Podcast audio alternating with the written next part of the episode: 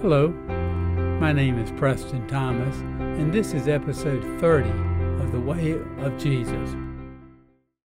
With this episode, we turn our attention to biblical prophecies that predict the coming of the superhuman kingdom of God to rule over the kingdoms of men.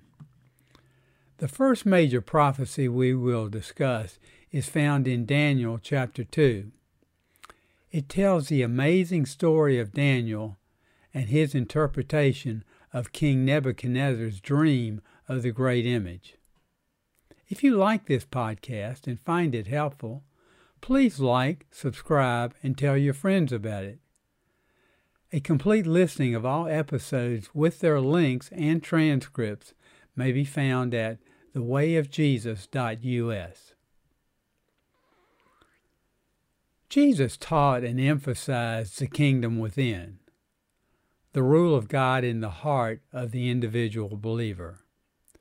This is the necessary first phase of the kingdom of God.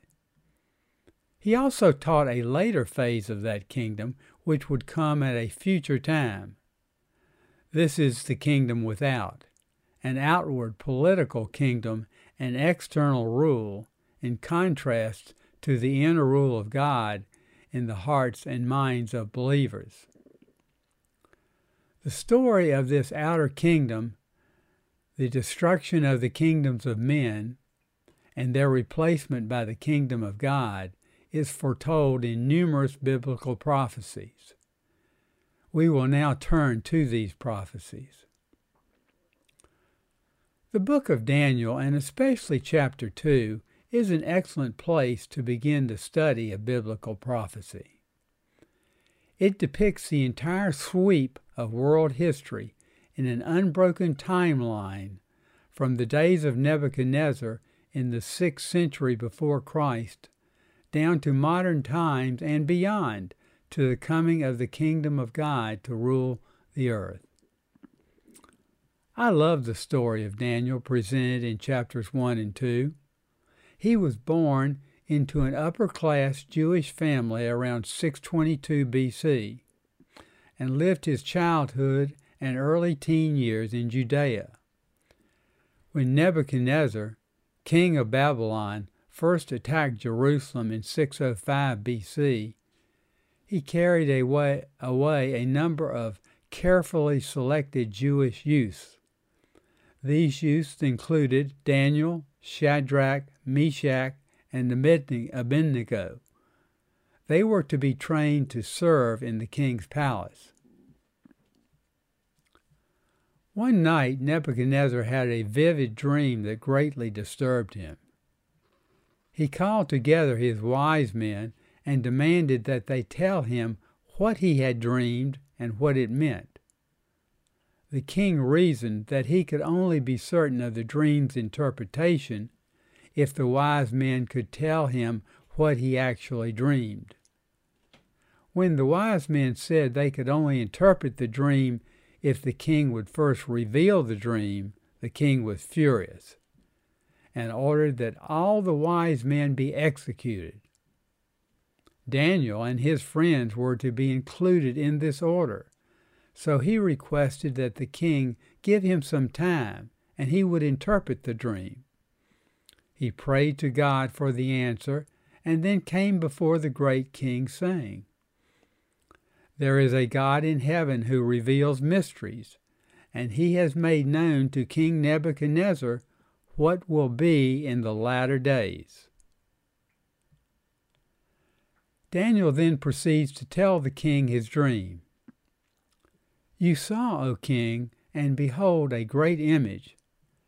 The head of this image was of fine gold, its breast and arms of silver, its belly and thighs of bronze, its legs of iron, its feet partially of iron and partially of clay.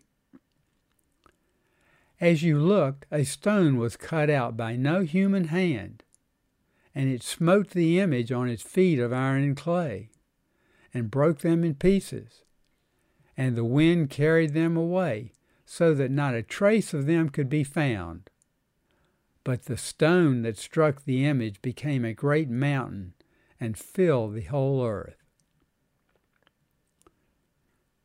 Daniel then begins the interpretation of the dream. You, O king, are the head of gold. After you shall arise another kingdom inferior to you, and yet a third kingdom of bronze, which shall rule over all the earth. And there shall be a fourth kingdom, strong as iron, because iron breaks to pieces and shatters all things. And as you saw the feet and toes, partially of potter's clay and partially of iron, it shall be a divided kingdom. And as you saw the iron mixed with miry clay, so they will mix with one another in marriage, but they will not hold together. And in the days of those kings, the God of heaven will set up a kingdom which shall never be destroyed, nor its sovereignty left to another people. It shall break in pieces all these kingdoms and bring them to an end, and it shall stand forever. A great God has made known to the king what shall be hereafter. The dream is certain and its interpretation sure. When we observe the historical record, it becomes clear that the great image represents the history of the great empires of the Western world. It begins with Nebuchadnezzar's Babylon, represented by the head of fine gold, which was then conquered by Cyrus's Persia, represented by its breast and arms of silver. Persia fell to Alexander's Greek Empire, represented by its belly and thighs of bronze. This Greek empire was then conquered by Rome, which was symbolized by the legs of iron. The decreasing value of the metals in this image represent the decreasing unity of the empires, beginning with the absolute and highly unified rule of Nebuchadnezzar and ending with Rome, which was a divided empire that eventually fragmented into its various provinces. Rome's lack of unity is represented by the fifth element of the great image, the feet and toes partially of iron and partially of clay. Daniel interprets the meaning of the fifth element as signifying that Rome shall be a divided kingdom. History tells us that in 395 AD the Roman Empire was divided into a western and eastern half.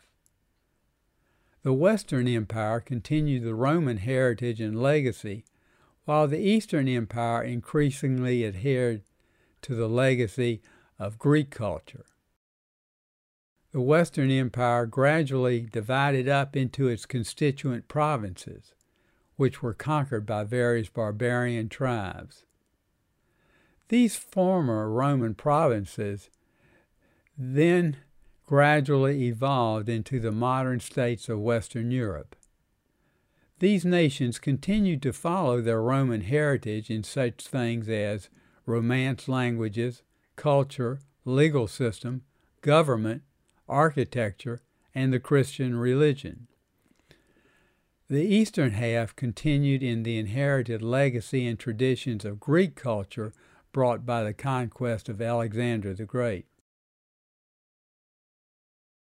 Daniel then interprets the meaning of the stone that was cut by no human hand, which smote the image on its feet of iron and clay and then became a great mountain and filled the whole earth.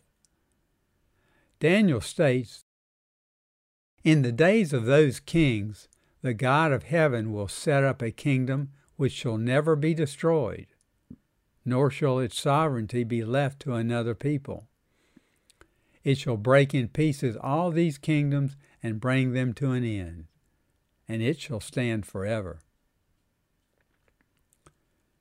When the king heard all this, he said to Daniel, Truly your God is God of gods and Lord of kings, and a revealer of mysteries, for you have been able to reveal this mystery. The king then gave Daniel high honors and many gifts, and made him ruler over the whole province of Babylon and chief prefect over all the wise men of Babylon. What conclusions may we draw from Daniel's interpretation of the great image? First, the nations of Western Europe that evolved out of the territory of the Western Roman Empire, along with the imperialistic legacy of the four great empires, the coercive and semi totalitarian rule of men over one another, is to be destroyed. As Daniel states, the stone shall break in pieces all these kingdoms and bring them to an end. Human and freedom denying governments will not gradually and peacefully evolve into better political systems. They will be destroyed by God forever. Second, the national governments of these political states will come under the rule of a God instituted divine world government. And this freedom affirming world government will rule the world forever. As Daniel states, it shall stand forever. As noted earlier, the great image actually embodies an unbroken timeline that depicts the history of the Western world beginning with Nebuchadnezzar's Babylonian Empire. It runs forward through the empires of Persia, Greece, and Rome, and continues on through the dissolution of Rome and its eventual evolution into the modern nation states of Western Europe. This divided Roman Empire, which evolved into the present day nations of Western Europe, is represented in the image by the feet of iron and clay. And it is the feet that are struck by the divine stone. This leads to the third great conclusion of the prophetic dream. We are now living in the time preceding the destruction of human governments and the coming of the kingdom of God to rule over the nations of the world. As Daniel states in the conclusion of the dream. In the days of those kings, which refers to our present time, the time of the feet of iron and clay, the God of heaven will set up a kingdom which shall never be destroyed, nor shall its sovereignty be left to another people. It shall break in pieces all these kingdoms and bring them to an end, and it shall stand forever. This concludes episode 30. Episode 31 explores Daniel chapter 7. It discusses Daniel's dream of the four great beasts, its correspondence to Nebuchadnezzar's dream of the great image, and introduces a figure who is popularly known as the Antichrist. My book, The Life and Teachings of Jesus, is available from Amazon.com. This book organizes the Jesus verses from the Bible into 180 short chapters, with each chapter focused on one event in Jesus' life, such as the arrest of Jesus and the parable of the prodigal son. These chapters are arranged in the order in which they occurred in Jesus' life, thus producing an easy to understand story of the Master's life and teachings.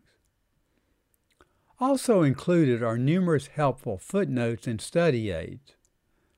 This book has brought new light and hope to many, and it can do so for you. On Amazon, you can also order the abridged audiobook and the ebook edition.